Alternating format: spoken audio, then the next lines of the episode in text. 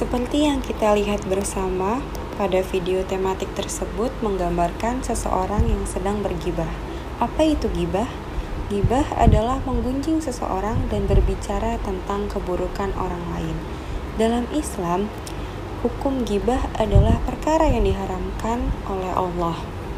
Dalam Quran Surat Al-Hujurat ayat 12 telah diterangkan bahwasanya Allah berfirman, Wahai orang-orang yang beriman, jauhilah banyak prasangka.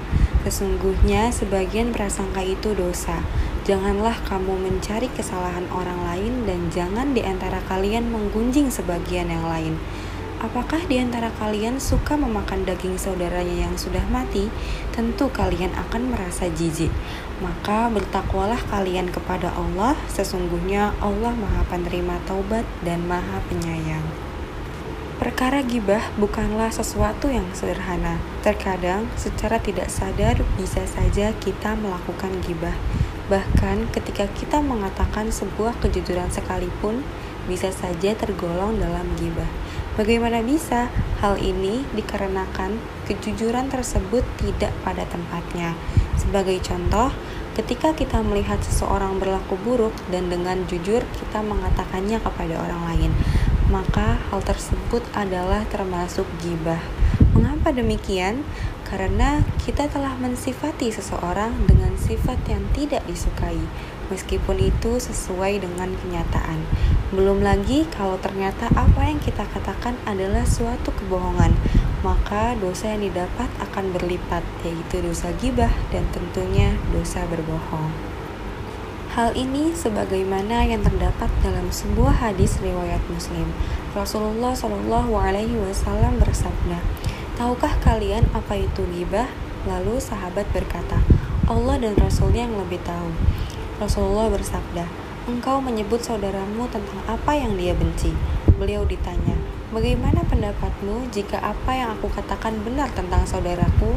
Rasulullah bersabda, jika engkau menyebutkan tentang kebenaran saudaramu, maka sungguh engkau telah bergibah tentang saudaramu. Dan jika yang engkau katakan yang sebaliknya, maka engkau telah menyebutkan kedustaan tentang saudaramu.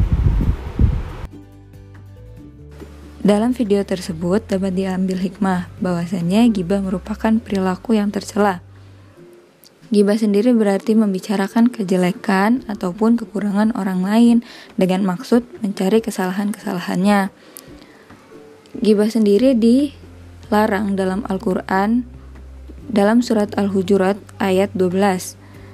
Artinya, Hai orang-orang yang beriman, jauhilah kebanyakan prasangka, dan sebagian dari prasangka itu dosa. Dan janganlah mencari-cari keburukan orang, Janganlah menggunjingkan satu sama lain. Adakah di antara kamu yang suka memakan daging saudaranya yang sudah mati? Maka tentulah kamu merasa jijik dan bertakwalah kepada Allah. Sesungguhnya Allah Maha Penerima Taubat lagi Maha Penyayang. Dalam ayat tersebut dijelaskan bahwasannya kita harus menjauhi prasangka-prasangka buruk dan kita juga harus menjauhi memata-matai atau mencari-cari keburukan orang lain dalam ayat tersebut juga uh, orang yang bergibah diibaratkan seperti memakan bangkai saudaranya sendiri. Gibah juga dapat memutus uhuwah antar sesama muslim dan merusak rasa kasih sayang antar sesama muslim.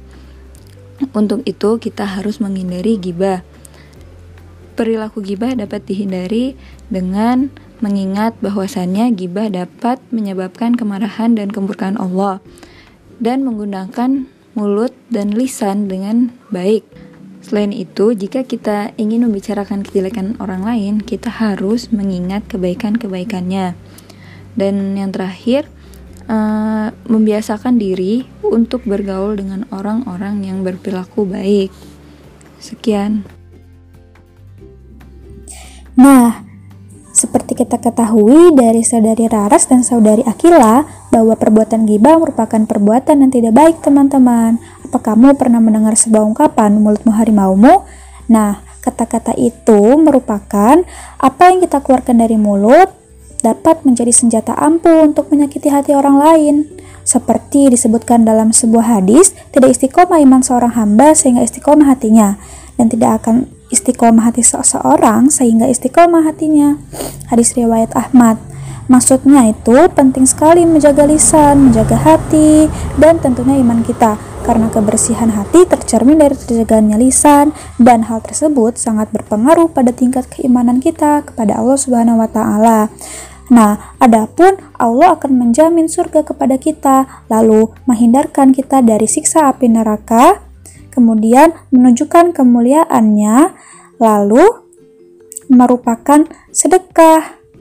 Dan yang terakhir, kita lebih dekat kepada Allah, dan itulah manfaat dari kita menjaga lisan dalam berbicara.